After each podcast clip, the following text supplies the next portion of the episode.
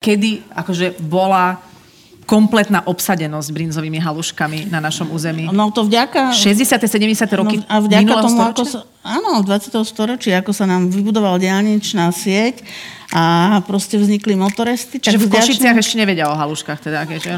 A... no,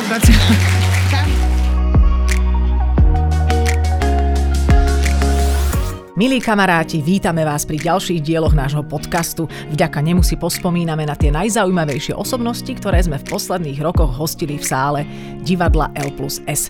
Zľahka sme našich hostí okresali o vizuálne súvislosti, ale stále nám ostalo dosť akustického materiálu pre vaše uši. Začína sa ďalšia časť špeciálneho podcastu Trochu inak. Etnologička Katarína Nádáská patrí rozhodne medzi najobľúbenejších hostí trochu inak. Tak pútavo, vtipne a odborne hovoriť naozaj o čomkoľvek vie asi len ona. My sme sa pred nebezpečenstvom pretlaku jej vedomostí ošetrili tak, že sme si zo všetkých tém vykrojili len jednu. Stravovanie našich predkov. Plus odporúčam počkať na pikošku na záver o tom, ako naozaj neinšpirovaná našimi predkami pani Katarína Nádáská rieši upratovanie vo vlastnej domácnosti. Večer. Dobrý večer. Dobrý večer. Dobrý večer. Začnite si. Vás všetci poznajú, vy ste naozaj veľmi známa a, a vy viete hovoriť o toľkých veciach, že som veľmi vlastne rada, že sme si to zúžili a že tú tematiku nám zúžila jedna taká situácia alebo taká zaujímavá súťaž, ktorej ste vy porodkyňou. A, a je to e, potravinárska súťaž Zlaté slnko. A vy nám môžete prípadne povedať, že vy ste tam v porote, tak môžete povedať, aký je tam váš porodcovský vklad do toho. Áno, to, máme za sebou teda taký pilotný ročník tejto súťaže a ja som tam mala veľmi fascinujúcu úlohu, bola som ochutnávač. Hmm. logický ochutnávač. Hej, a, áno, v cieľom tej poroty bolo samozrejme niekoľko takých úplne vážnych kritérií, že Prihlásili sa rôzni farmári od úplne maličkých rodinných firmičiek eh, cez stredných farmárov až teda po také väčšie eh, podniky a mohli dodať svoje výrobky na to, že to bol vlastne pilotný projekt, tak tých výrobkov bolo niekoľko desiatok, čo je úplne fantastické. A Porta samozrejme mala teda prísne kritéria. Niekedy aj veľmi ťažko bolo vybrať a tie kritéria boli také, že ten výrobok sa eh, hodnotil naozaj od tých vizuálnych aspektov až po, po tie chuťové. Cez kvalitu samozrejme, cez pôvod surovín, aby to bolo slovenské. Ja, ja môžem povedať, že vlastne iniciátorom tej súťaže je aj jeden potravinový reťazec, ktorý je aj našim partnerom, takže máme k tomuto aj takýmto spôsobom blízko. A predpokladám teda, že vy ste mali asi hodnotiť nejakú akoby pôvodnosť tých receptúr alebo tých potravín, do akej miery je to naozaj slovenské, alebo aká bola vaša etnologická úloha v tom? No, ja som moja etnologická úloha bola chuťová. To znamená, že som to... Čiže, čiže vlastne ľudí nie... zaujímalo ich, ako to chutí etnologičke. Hej? Áno, že áno. Bol tam nejaký produkt, pri ktorom ste si povedali, že ha, však ale toto sa jedlo na prelome toho a onoho storočia. Super, že to niekto vyťahol. Niečo také naozaj pôvodné? Uh, áno. Uh, bolo to napríklad veľmi dobre spracovaná fazula, ktorá teda bola práve našimi predkami. To bola jedna z tých, jeden z tých produktov alebo jedna z tých surovín, ktorá ich držala pri živote celú zimu. Áno, sa najedli, zakúrili si, bolo to veľmi všeobecné. Áno, ale, ale potom napríklad mňa uh, aj fascinoval nápoj, ktorý som v živote teda nepila, ani som netušila, že sa dá vyrobiť z maku. Alkoholický nápoj, a dá sa. Prepačte, ale to znie ako taká silná kombinácia, že už Max sám o sebe vie urobiť uh, kopec srandy, ako sa hovorí, a že... No áno, tak sú krajiny, kde prídete s makovníkom slovenským a vás ani nepustia do tej krajiny. ale... to na hranici chodí s makovníkom, ale ako je to... Ako áno, stalo áno. sa mi to, ja som išla za synom, ktorý študoval v zahraničí a nesol som mu makovník a ma obratili, že teda buď sa vzdám toho makovníka, alebo nepustia ani mňa. Takže a vy ste to... povedali, za, ma, makovník ani za nič nepustíme. Tak ste sa so synom nevideli teda. No, tak nejak sme to museli ináč poriešiť. Ale... Orechovníkom. Áno, áno, čiže mak, ktorý tiež je plodina, kedy si veľmi Mak sa využíval, viete, na rôzne spôsoby. Tišili sa ním malé deti, keď boli nervné, nechceli spať, tak sa robil taký jemný ano. nápoj na utišenie. No, to, to som počula, to je v poriadku to, toto? Nie, jasné. Nie to, si, to, no. to, to hovorím, že nie je to v poriadku, ale zase nebolo to na takej dennej báze. Ja mm. som sa na výskumoch stretla s tým, že taká, dnes už teda babička mi kedysi tak hovorila, že má také neposlušné deti, nejakých synov, tak viete, rok po roku, jak to bývalo. No a že teda navarila občas a tak im dala ako na handričku, oni si to tak cickali a potom a potom som ich týždeň nevedela zobudiť. Tak... Keď pôjdeme k našim predkom teda, lebo veď to je to, čo vy viete a pokúsime sa v tom krátkom čase, čo tu sme, ešte niečo prebehnúť. A, akože kauza zemiakov je asi možno, že aj celkom známa, neviem, ale my staviame vlastne celú našu gastronómiu na kvalitných pôvodných slovenských jedlách. Ja som už v úvode naznačila, že s brinzou by sme sa asi nemali ani úplne píšiť, že je nejak vyslovene naša. A zemiaky sa tiež pridali dosť neskoro do nášho jedálnička. Áno, my máme také pekné, ja neviem, úslove by sme mohli povedať, že kaša matka naša. To znamená, že keď ako, tak bijeme na takú nejakú tú národnú strunu, čo je fajn, lebo však treba byť národne hrdý, ale tak môžeme si povedať, že práve tie kaše obilninové, to je taký ten náš základ od starých Slovanov až po súčasnosť. A e, brinza, áno, brinza je, prišla s valaskou kolonizáciou ako produkt Valachov, pastierov ktorí e, teda mali tie špeciálne ovce, valašky, oni sa líšili od, nie že by dovtedy u nás ovce neboli, samozrejme boli, ale bol to nižinný chovoviec a valašská kolonizácia, to bol prvý podnikateľský plán uhorskej šlachty, teda zistili, že tie hole, hole a také tie kopcovitý terén okolí e, v nízkych Tatier a, a smerom teda na Spíš a tak, e, že vlastne to predtým obrábali ľudia takým spôsobom, že ako podaní, hej, museli skosiť, lebo tá tráva potom sa vysušila, z toho bolo krmivo na, na zimu. No a, ale to nebolo také efektívne, viete, a akože aj tí poddaní, predsa len šlachta si svojich poddaných dosť ako chránila, lebo však on sa potom vyšťavil, nemohol ďalej robiť, uh-huh. takže sa zistilo, že bude fajn, keď sa zavolajú valasy, pastieri z oblasti dnešného Balkánu, Rumúnska, ktoré mali ten špeciálny druh oviec, valašiek. Kosačky. Tak, presne. A malo to, ale aké to bolo rozumné, si zoberte, mm. že oni pekne sa pásli tie ovečky a zároveň hnojili uh, tú pôdu. Takže naozaj to tak krásne využívalo od Juraja, to znamená niekedy od polovice apríla až do toho Michala, do Mitra. Na Mitra sa zháňali už ovečky na zimné ustajnenie. Vy viete no. všetky mená z kalendára, kedy sú? Áno, to sú také tradičné. A na Adelu sa čo deje? to, to, ne, to nepatrilo do cirkevného kalendára, to je francúzsky pôvod, Presne. ale tam by sme našli Som teda. No, ale to... dobre, a, a na každé meno teda sa niečo dialo. No dobre, čiže prišli títo, e, vlastne prišla kolonizácia brinze. Áno, brinza bola, viete, keby sme ešte išli, aby som to urýchlila, lebo to je nejaká pekná história, ale tak nemáme čas, tak to zrýchlim, že povedzme k ešte, ja neviem, e, k začiatkom po druhej svetovej vojne, alebo takto to poviem, že postupne sa stávali cesty, tie rýchlostné cesty, cesty prvej triedy a konečne sme sa dopracovali aj k nejakým diálniciam na Slovensku, čo sú tie, tie 60. 70. roky 20. storočia a Diálnice naraz už nemali to, čo predtým tie cesty, tie mali tzv. zájazdné hostince, že teda uh-huh. kde si mohli, mohli kočiši odpočinúť, vypriahnuť a tak. Ale cesty a diálnice mali čo, no všelijaké také tie motoresty, kedy si to tak predkvitalo.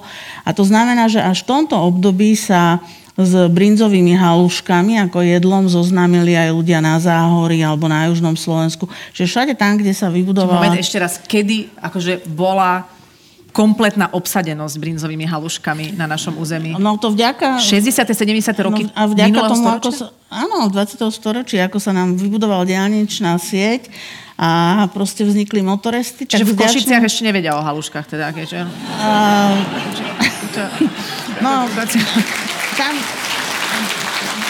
Diálnica tam není, ale tak nejaké cesty tam sú, vedia, ale to chcem tým povedať inými slovami. Nejaké to, cesty tam vraj vedú, no. Uh, áno, inými slovami povedané to, že naozaj, keby sme začiatkom 20. storočia sa teraz bavili, tak na južnom Slovensku, na Záhory a proste niekde naozaj, možno aj okolo tých Košíc, ani nevedeli, čo to Brinza je. akože brinzové halušky. Toto jedlo bolo vyslovene úzko lokálne a viazalo sa teda, na, tak ako sme hovorili, na tie oblasti. Ja som si fakt nemyslela, že keď budeme hovoriť o histórii brinze, že tam padne slovo diálnica, motorest a podobne, a, ale je to fascinujúce. Ale veď aj tie zemiaky v podstate, uh, dlho sme sa im bránili, mali sme z nich pocit, že to sú nejaké čertové hľuzy. Uh, a koľko no. trvalo zemiakom? V ktorom to bolo období, keď, keď sme si povedali, OK, zjeme to? A myšlienka, prečo vlastne sa začali zemiaky pestovať bola geniálna a ja to teda, povedala by som, že taká moja osobná favoritka to vymyslela, respektíve jej dobrí radcovia, hovorím o Marie Terezie, ktorá teda bola naozaj pravom slova zmysle osvietenou panovničkou a ona videla to, čo sa v krajine dialo. V Uhorsku teda prevládalo len polnohospodárstvo, bohužiaľ, a teda len tie obilniny. A to bolo ale také háklivé, že viete, že aj sa ukázalo, že bola dobrá úroda, už aj tie obilné klásky boli krásne, plné.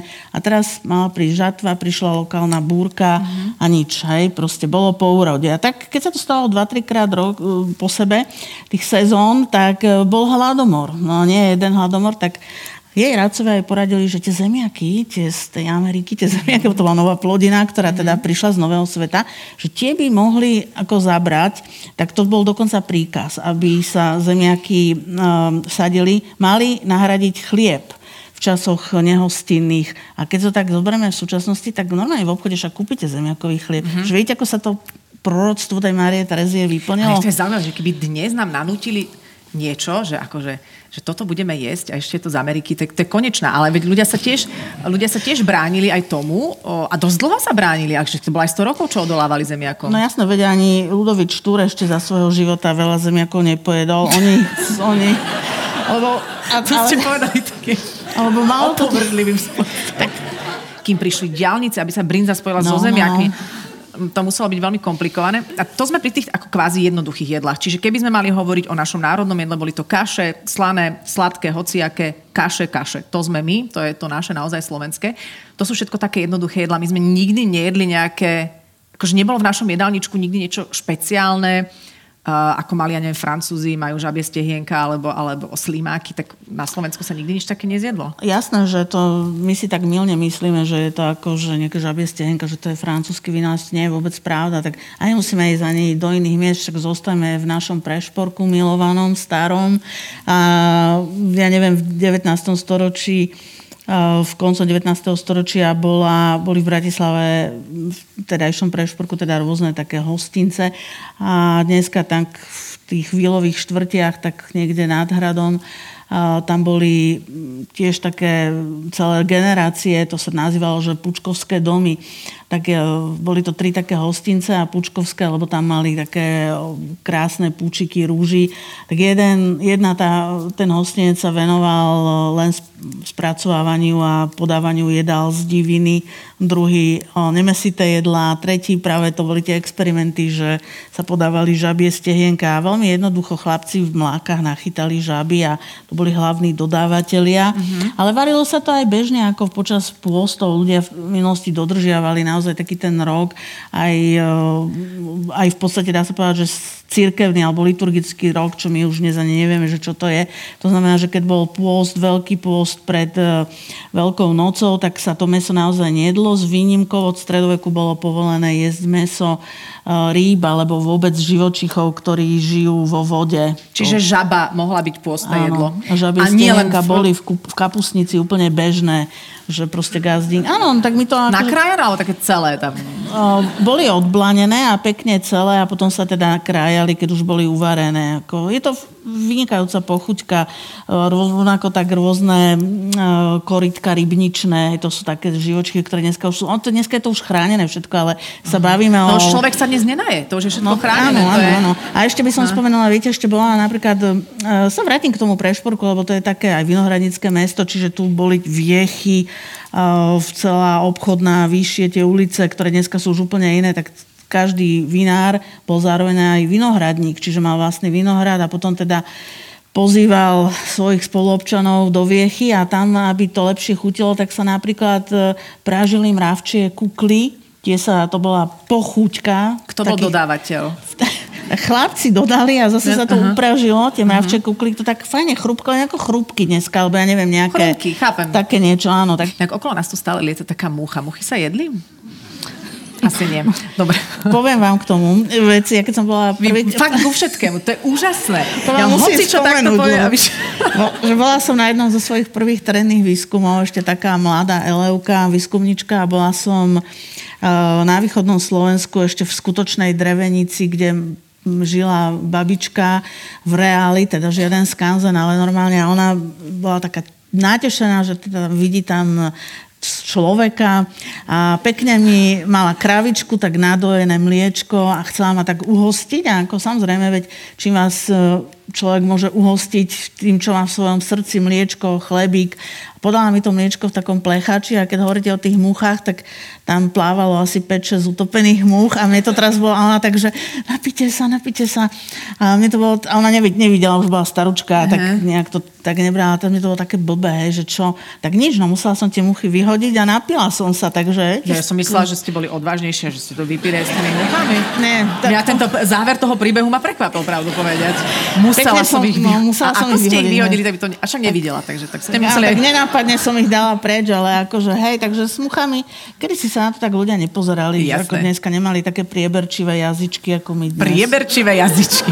takže keď bude najbližšie lete, tak môj jazyk si ju ulovím, aby som teda nebola fajnová. No dalo by sa o všelijakých takýchto veciach dlho hovoriť. Mňa ešte celkom zaujíma aj stolovanie. Len povedzte, ako sa stolovalo, lebo vy sa zaoberáte samozrejme napríklad aj emancipáciou žien, alebo teda e, rovnoprávnosťou v histórii. Timrava je pre vás takou, myslím si, že ústrednou postavou, ktorá naozaj v časoch, keď to nebolo bežné, odbočila z toho štandardného ženského nastavenia.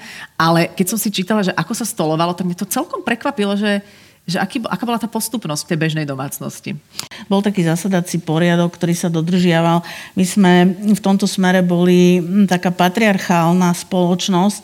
Hlava rodiny bol vždy gazda, čiže muži vo všeobecnosti sedeli za stolom a ženy stáli za tými mužmi. A ešte keď mali teda maličké dieťa, tak to dieťatko držala tá žena na rukách a teda jedlo sa z jednej misy dlho. Mm jedlá boli tomu prispôsobené. Lyžice boli, boli také špeciálne, aj tiež hlboké, aby sa dalo začrieť. A teraz si zoberte, že najprv si teda dali muži, potom tá žena sa musela natiahnuť poza plece toho muža, musela chytiť, načrieť a najprv dala tomu dieťatku a čo zostalo, tak dala sebe do. A, Čiže... a iba to, čo zostalo, mohla jesť? Alebo mohla, mohli na striedačku načierať?